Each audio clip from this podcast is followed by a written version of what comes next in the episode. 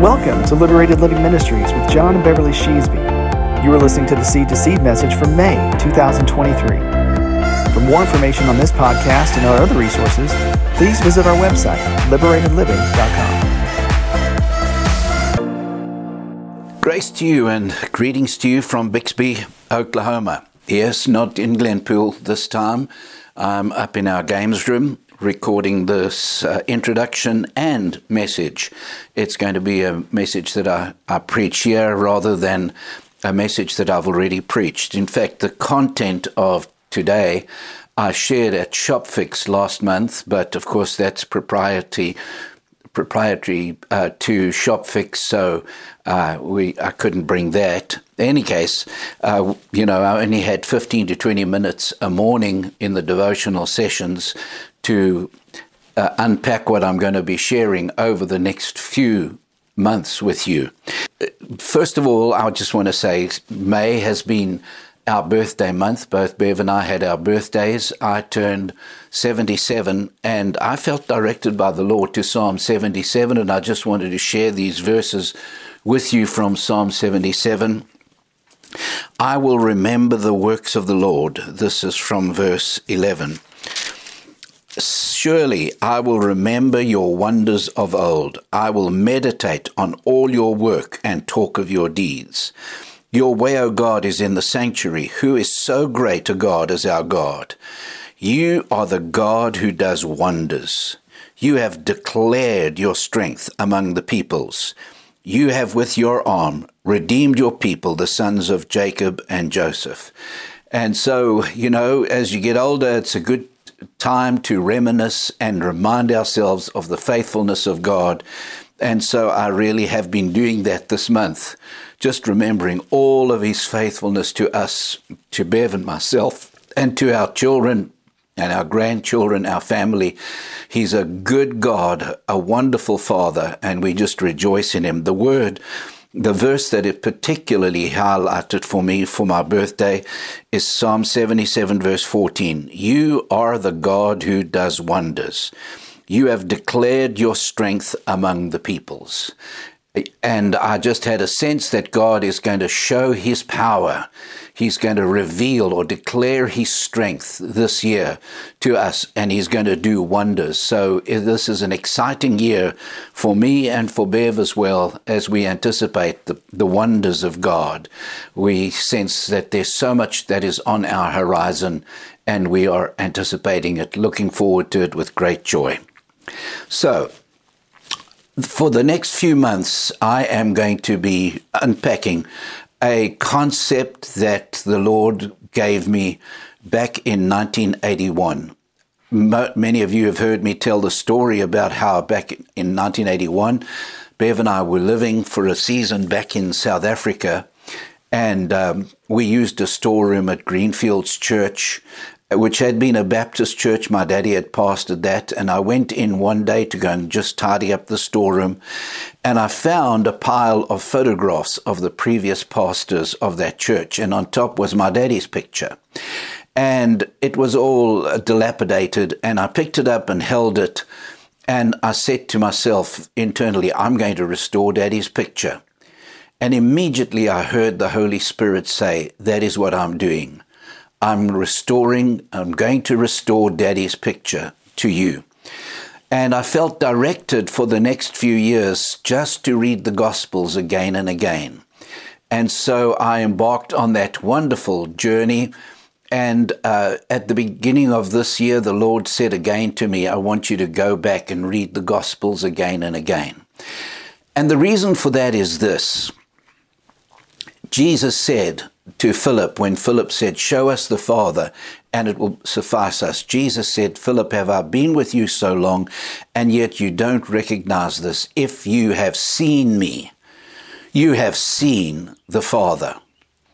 And along with that, I want to point you to Hebrews chapter 1 and verse 3, where the Bible says that he is the express image of his person. And the image there is the word character in Greek, from which we get our English word character. And so Jesus expresses to us the character of God. If you want to find out the characteristics of God, you can't go to the law. You have to look at Jesus. Jesus is the character of God. I love Romans 1:17. He said, where Paul says, I'm not ashamed of the gospel of Christ. He says, for therein is the righteousness of God revealed. If you want to know about the righteousness of God, you can't go back to the Old Testament law. You have to go to the gospel, because the gospel reveals the righteousness of God. In the same way, Jesus reveals to us the true character of the Father. And so that's the backdrop. I'm going to do a few messages on restoring Daddy's picture. And we're just going to look at the Gospels, and we're going to unveil how Jesus reveals the Father to us. But I want to preface all of our remarks by reading Psalm 115. I'm going to read the first some verses. Not unto us, O Lord, not unto us, but to your name give glory, because of your mercy, because of your truth. Why should the Gentiles say, so, where is their God? But our God is in heaven. He does whatever he pleases. Their idols are silver and gold, the work of men's hands. They have mouths, but they do not speak. Eyes they have, but they do not see. They have ears, but they do not hear. Noses they have, but they do not smell. They have hands, but they do not handle. Feet have they, but they do not walk, nor do they mutter through their throat. Those who make them are like them. So is everyone who trusts in them. And that verse 8 of Psalm 117 is the foundation of what I'm going to be getting at through these next few months. And that is this: that your life is a reflection of your perception of who God is. Just as the people who make the idols, he said, those who make them are like them. So is everyone who trusts in them. And so if your life is not working well, don't adjust your life, adjust your revelation of who God is, because your life is a reflection of your concept of who God is. And so that's what is so important to me, why Jesus comes to reveal what God is like, so that we can have a true knowledge of God, not a distorted knowledge of God that has come through the law and then has been twisted through those interpreters, the scribes and the Pharisees, who interpreted the law and made it into such a burdensome, onerous thing that Jesus came against when he was on this earth. But Jesus reveals to us the character of the Father. So that's our foundational starting point. You are a reflection of your concept of who God is. And if your concept of who God is differs in any way from the God who Jesus revealed to us, then your concept of God is wrong. It's idolatrous. It's an idol. It's the manufacturing of men's hands. Because since Jesus has come, God has left us in no doubt as to his true character. You cannot go past Jesus to discover who God is. You see him revealed in Jesus, because Jesus is the exact image of his person, according to Hebrews chapter 1 and verse 3. So, I want to go back to an Old Testament verse, and this is a very powerful verse in our family. When my sister Joy, who was 26 at the time, was killed in a car accident, I came to our parents' home. We'd got the news at a gathering after church one Sunday evening. We were in somebody's home for what we called a sing-song and having tea and coffee and cakes and so on. And we got the news that Joy had been killed, and I was there with Colin Peckham, who at that time was friends with Joy. And we went to my parents' home in Sunnichport on the south coast of Natal, as it was then, KwaZulu-Natal now. And as we walked in and told them the news, my father burst out in tears and my mother cried, obviously. But my father made the statement. He said, the Lord gave, the Lord hath taken away. Blessed be the name of the Lord. And he was quoting from Job, because Job, in the same anguish that my father had of hearing that all of his children had been killed, Job, trying to make head or tail of the situation, made that statement, "The Lord gave, the Lord hath taken away. Blessed be the name of the Lord." And in chapter 2, when his wife said, "Why don't you just curse God and die?" And he made this statement then, "Shall we receive good at the hand of the Lord, and shall we not also receive evil?" And those two verses have created such problems for so many in the body of Christ, because it's in the Bible, right? And so it must be truth, right? No, it isn't. We know from the revelation of Job's book. And remember that Job was probably a contemporary of Abraham, and the book of Job is the oldest book that we have that was in the Bible. It was written way before, and as far as we know, Job had no covenant with God as Abraham had. And so he was groping in his knowledge of and understanding of God. And so as he tried to make head or tail of the tremendous loss that he had gone through, he acknowledged the sovereignty of God. He said, "The Lord gave, the Lord hath taken away. Blessed be the name of the Lord." But I want to submit to you that in the light of the revelation of God in Jesus Christ, you cannot sustain the fact that God gives and God takes away. In fact, the same word where he says, "Shall we receive good at the hand of the Lord, and shall we not receive evil?"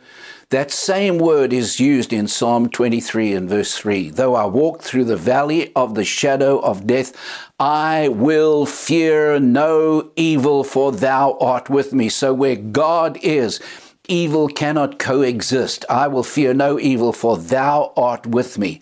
And so God does not send evil into our lives. The tragedy is, as I've said so often, we have a distorted view of the sovereignty of God, whereby God is looked upon as being in total control of everything. He is not in control of everything. He created us and he gave us the freedom to make choices. And as a result of that, man has made some bad choices that have resulted in great hurt, pain, anguish, wars, and all kinds of negative things in the earth. And to blame God for the negative things in the earth is to totally distort his character and contradict what Jesus came to reveal. Why would Jesus, according to Peter in Acts 10:38, listen to this, how God anointed Jesus of Nazareth with the Holy Spirit and with power, who went about doing good, healing all those who were oppressed of the devil, for God was with him. Where God is, only good happens. You see, we've got to be so careful that we don't accuse God of stuff that he is not responsible for, that he is not guilty of in the slightest. He is a good God and he only does good. And we'll meditate on that as we go through the series on restoring Daddy's picture. But I just want to contradict that as a foundational truth of the scriptures, that the Lord gave, the Lord hath taken away, blessed be the name of the Lord. God does not take away. Jesus made it very, very clear in John 10. The thief comes but for to steal, kill, and destroy. I have come that you might have life and have it more abundantly. And we know that from Job, the one who stole from him, the one who wreaked havoc in his life was not God, but was Satan. And so don't accuse God of it. It was Satan who did it. Okay? And so he is the thief who comes to steal, kill, and destroy. That's Satan, not God. God is, as John says in John chapter 5, "For as the Father raises the dead and gives life to them, even so he has given to the Son to give life to whomever he will." God is in the resurrection and restoration of life business. He's not in the taking away of life. Death is not a blessing from God. It's still a result of Adam's a curse. And praise God, we are redeemed even in the midst of death. But so often we say, well, God took him. No, God didn't take him. He died because it is appointed unto man once to die. Every human will die, okay, except those who are alive at the return of Christ. But otherwise, death is part of our existence on this earth. And don't blame God for that. It's blame Adam. But at the same time, we can have resurrection life in us so that though the outward man is perishing, the inward man is being renewed day by day. Now, as we come to the first aspect of what I want to reveal of the Father through what Jesus reveals, I want to give you four numbers. 150, 153, 12, and 7. Okay? Log that away in your mind because those are very significant numbers in the life of Jesus and in the way he reveals the Father. Okay, so where do they come from? They come from this.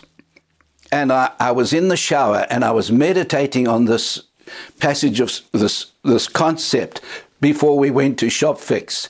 And as I was in the shower, I was reminded of this little chorus that we learnt as a kid. Let your nets down, the Savior said, down, down, down, down.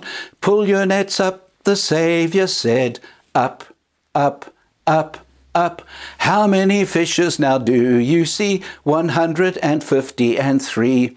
So the 153 come from the haul that we're going to look at after a little bit in John 21, where Peter goes fishing, and that's the number of fish that he pulls up.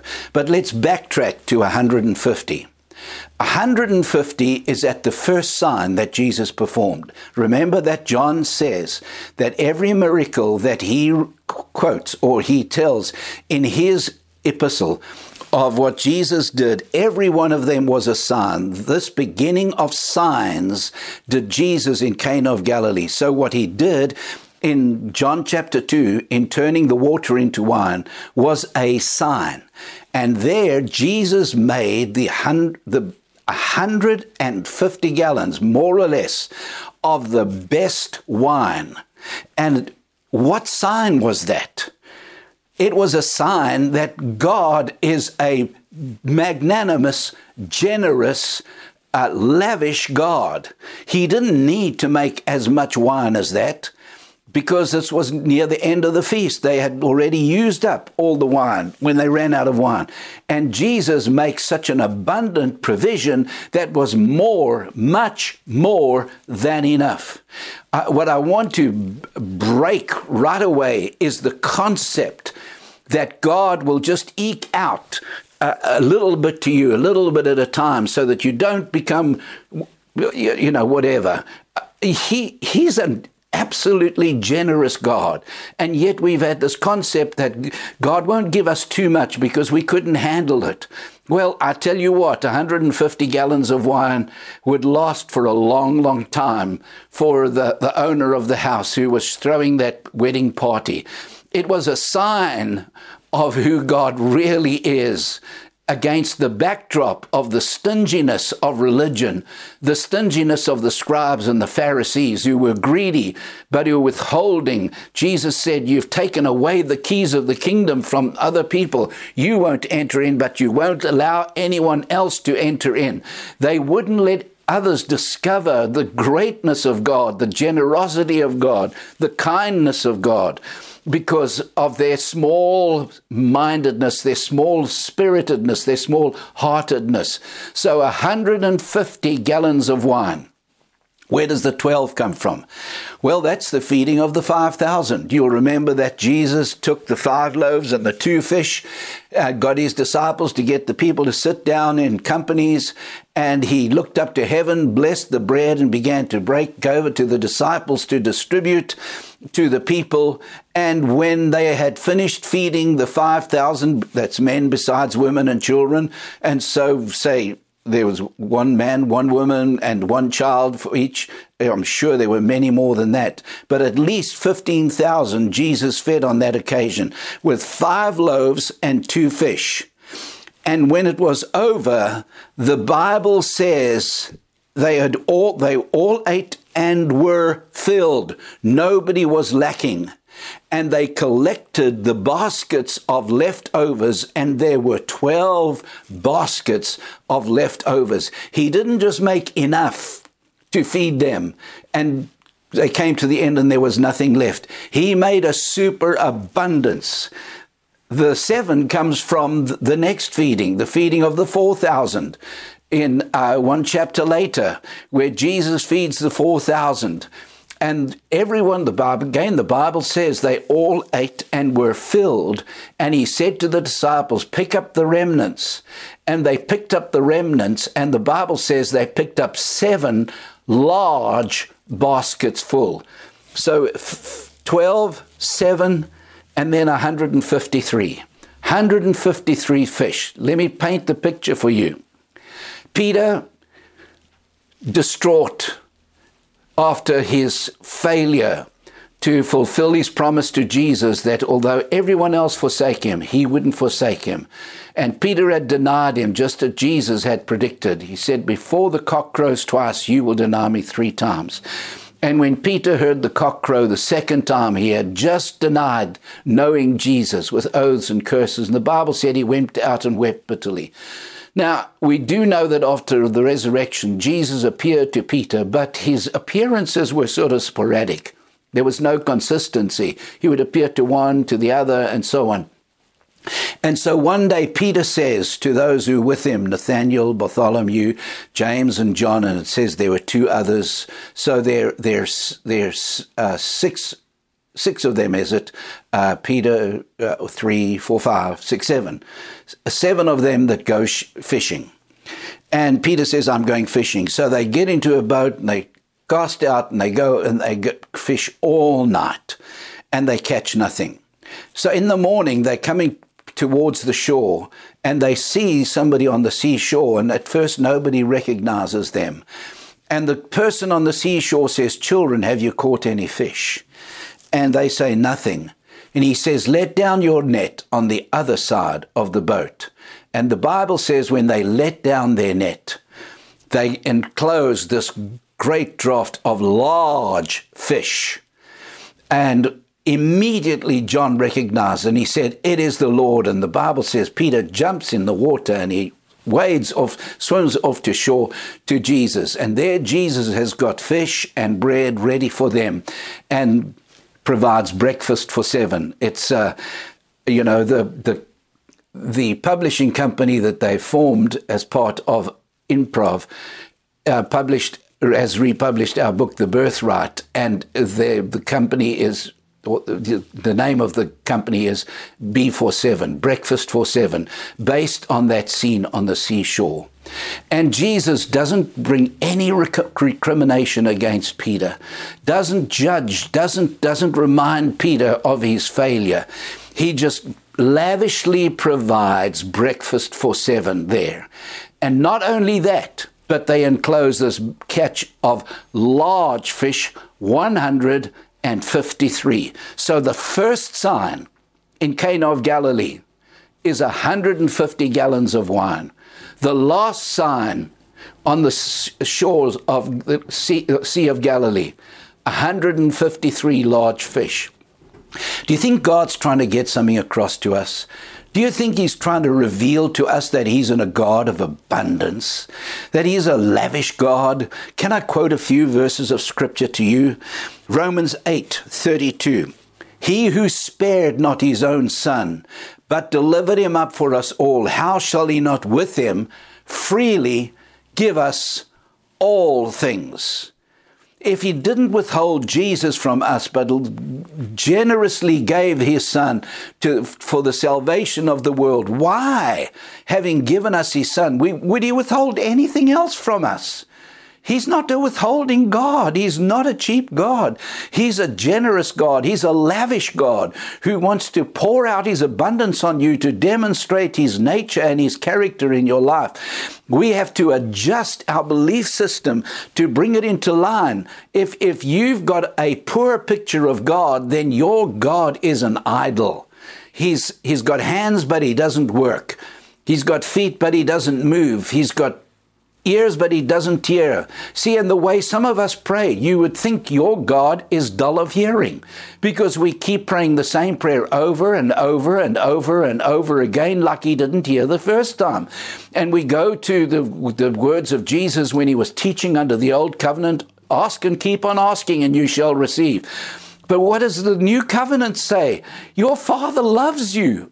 You don't have to ask and keep on asking. You pray by the Holy Spirit and believe that you receive, you shall have whatever you ask. That's the new covenant that he introduced to his disciples on the night before his death. People, we've got to come into this revelation of who God really is. Here's the problem. 1 Corinthians 2 verse 12 says this, now we have not received the spirit of the world, but the spirit which is from God, that we might know the things that are freely given to us of God. If you're having a problem in knowing the things that are freely given to you of God, it's because of the spirit of the world. The spirit of tradition, cultural spirits, particularly religious spirits. Religious spirits have cursed the body of Christ for centuries, since the early days of in Roman Catholicism, where people took vows of celibacy and vows of poverty. And we've been cursed from that point on, that the church has been suspicious of abundance, suspicious of wealth. And so the spirit of the world has crept into our understanding theologically and has distorted and warped the picture of the Father until we do not believe that he is as generous as Jesus portrayed him to be. We can't conceive of the 150 gallons of wine. We can't conceive of 12 baskets left over, 7 baskets left over, and 153 large fish. Who needed 150 gallons of wine? Who needed the 12 baskets full of bread left over? Who needed the 7 large baskets left over? Who needed 153 fish? But God was demonstrating these signs, folks, signs signifying the generosity of the Father, the greatness of his love for us, his lavishness in pouring out his abundance upon us. Listen to another verse, 1 Timothy 6 and verse 7, where Paul says to Timothy, bid those who are rich in this age. And he doesn't say, tell them to sell everything and give it to the poor. He says, verse 17, command those who are rich in this present age, not to be haughty, nor to trust in uncertain riches, but in the living God, listen, who gives us richly all things to enjoy. Now, under the new covenant, he's not saying sell all and give it to the poor.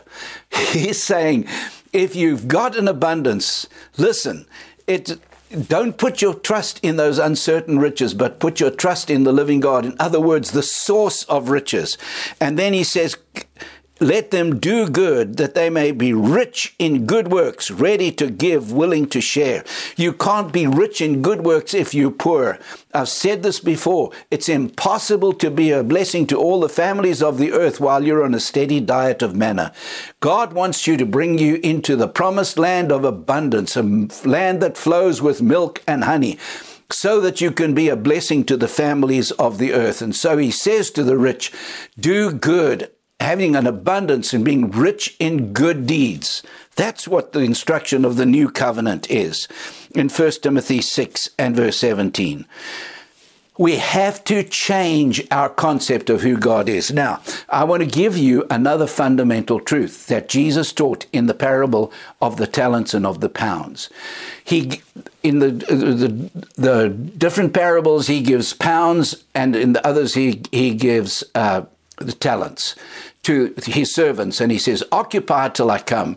And we know that 2 of the servants took what they had and they doubled what they had.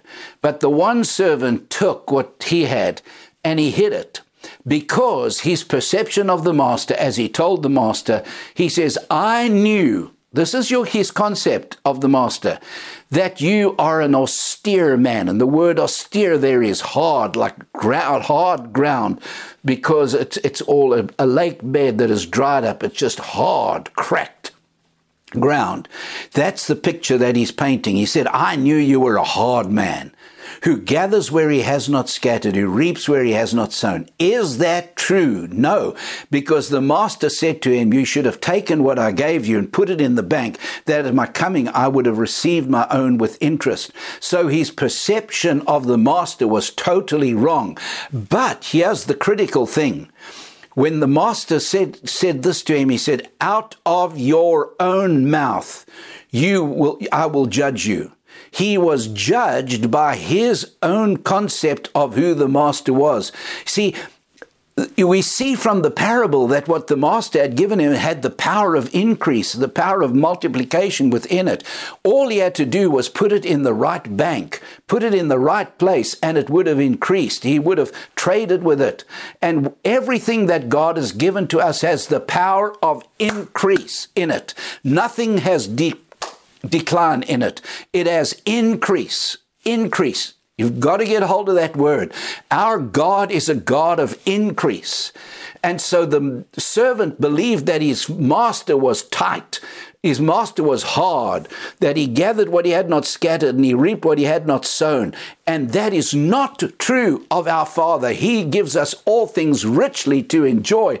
And with that rich provision, we are able to be a blessing to others. And what we know from 2 Corinthians 9:8, that it brings increase.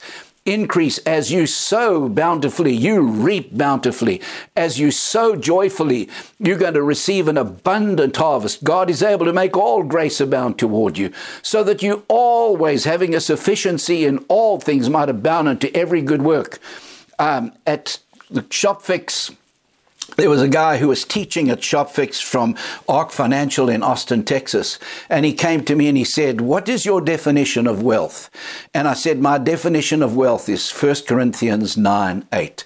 God is able to make all grace abound toward you, so that you, having all sufficiency in all things, might abound unto every good work. That to me is wealth, that you have enough to abound, to overflow unto every good work.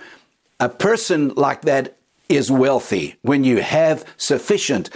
And listen, people, that's what God's will is for you. And if you feel like, well, I just don't have the smarts and I don't have the ability, relax. He said God is able to make all grace abound toward you. It's a grace gift that he wants to give you the ability to increase and to abound unto every good work. We must adjust our concept of God, because otherwise we are being condemned. You know, I've said some dumb things through my life. And one of the dumb things that I kept repeating was, God won't make me rich because he knows I couldn't handle wealth. And boy, he had to rebuke me. One day he said, look at Abraham. And I was reading in Hebrews 11, by faith, Abraham dwelt in tents, although he was the richest man alive, because he had a vision of the city that was not yet time to be built, a city to come. By faith, he dwelt in tents. He didn't build a city, although he could afford to, but he dwelt in tents because he knew this was temporary. And God said, when you get wealth gained through the covenant promises, brings with it the ability to manage it. Wealth gained through the world system has the curse within it. And so he said, don't ever say those words again, because what I give you as a fulfillment of my covenant of blessing with you, I give you the ability to manage. And obviously there's a cooperation there. And I began to study back in 2001, wealth management, because I knew God wanted to entrust wealth to us, that we could be a blessing to all the families of the earth. And so, you know, ignorance is not bliss. He wants you to learn how to manage resources for the kingdom and not squander them and not just, blow them or feel guilty. This is the poverty spirit will make you do this. You'll feel so guilty that you'll give just because you don't feel deserving of the wealth. And that is a wrong motivation. We've got to be led by the Spirit. So What you believe about God and what comes out of your mouth that defines or expresses your concept of who God is going to determine what you receive. According to your faith, be it unto you. If you believe God is a hard taskmaster, guess what? You're putting him in a box. He can't be anything more to you than that. But if you believe he's a generous God, and you look at Jesus and you look at these numbers, 150, 12, 7, and 153, and you start saying, God, thank you. You're the God of the 150 gallons of wine. You're the God of 12 baskets full of leftover. You're the God of 7 large baskets of leftovers. You're the God of 153 fish. I'm believing you for an abundance, a superabundance, not because I'm deserving of it, but because you want to display your glory. That's what John said in John 2. This beginning of signs did Jesus in Cana of Galilee and manifested his glory, and his disciples believed in him. God wants to manifest his glory to you in the abundance of his provision to you. Now, I want to go back to Psalm 117. And there's a verse that I want to end up with. May the Lord, this is verse 14, may the Lord give you increase more and more, you and your children. Oh, isn't that wonderful? The word there, give you increase, is the word to add. May the Lord add to you more and more, you and your children. God is a God of addition. He's not a God of subtraction. He doesn't take away. He adds. Listen, I'm going to read some more verses from Psalm 115. O Israel, trust in the Lord. He is their help and their shield. O house of Aaron, trust in the Lord. He is their help and their shield. You who fear the Lord, trust in the Lord. He is their help and their shield. The Lord has been mindful of us. He will bless us. He will bless the house of Israel. He will bless the house of Aaron. He will bless those who fear the Lord, both small and great. May the Lord give you increase more and more, you and your children. May you be blessed by the Lord who made heaven and earth. The heaven, even the heavens, are the Lord's, but the earth he has given to the children of men. He has given the earth to the children of men, and the earth is able to produce an abundance through the whole thing of seed time and harvest. And God gave it as a gift to Adam and Eve in the garden, and it is our possession. Under the new covenant, Jesus has redeemed and restored to us. And so it's time for us to expand our vision and expand our capacity to receive and recognize that God is wanting to add. May the Lord add to you more and more, you and your children. Believe for it. He does, they said earlier in the chapter about our God is in heaven. He does whatever he pleases. And the passage reveals what he pleases. He pleases to bless us, his people. He pleases to give us increase. He pleases to give the earth to the children of men. And so we can receive from the earth all the abundance that he has placed within the earth to produce on our behalf. Wow. This is an amazing word. So the first aspect of the nature and the character of God that Jesus reveals, characteristic of God, is his abundant generosity. Now, I know I did a whole series on generosity, and the last series on having the prosperous soul. This just follows on with this, but I believe this is a passion in the heart of the Father, because why would Jesus, the first sign that he performs is to make 150 gallons of the best wine, and the last sign that he performs is 153 fish. From beginning to end, Jesus demonstrates the kindness, the generosity, the lavishness of God, the superabundance of God's goodness. And so I pray you'll get hold of this in your spirit and start to believe for this. Father, in Jesus' name, I want to thank you for the revelation of Daddy's picture in Jesus. Lord, thank you that you didn't leave us to try and figure out on our own, like Job, what is going on in our lives. We know that you give and you don't take away. Satan stole from Job. And so, Lord, we do not believe and we will not for a moment confess that the Lord hath taken away. That shall we receive good at the hand of the Lord, shall we not receive evil? No, evil does not come from you. Evil does not come from you. Though we walk through the valley of the shadow of death, we fear no evil, for thou art with me. Where you are, there is no evil. And Lord, we want to change our inner belief system. We want to change the confession of our mouth so that we come into line with the characteristic of God revealed by Jesus, that God is a God of abundance, that he's not just enough. He's more than enough. He's more than enough. He's more than enough. He provides more than enough. So we can abound unto every good work, not just merely eke out an existence, but we can abound unto every good work. That is your will and purpose for us. So, Lord, I speak that blessing on your people who listen to this message today, that the Holy Spirit will begin to transform our inner picture of Daddy from a stingy, tightwad God who we have to force anything out of by constant praying and begging and pleading. And take away that image and give us a revelation of Jesus just casually in the midst of the wedding feast of Cana of Galilee, and they run out of wine. And Mary says to the disciples, whatever he tells you to do, just do it. And when they listened to Jesus and did what he said, there was a superabundance, 150 gallons of the best wine.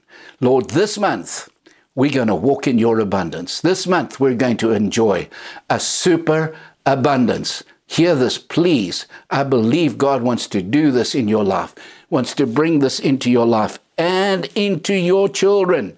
May the Lord add to you, increase you, give you increase more and more, you and your children. We receive it, Lord. We bless you for it. In Jesus' name, amen. This is the conclusion of this message. Thank you for listening to the ministry of John and Beverly Sheesby. For more information on this podcast and other resources, please visit our website, liberatedliving.com.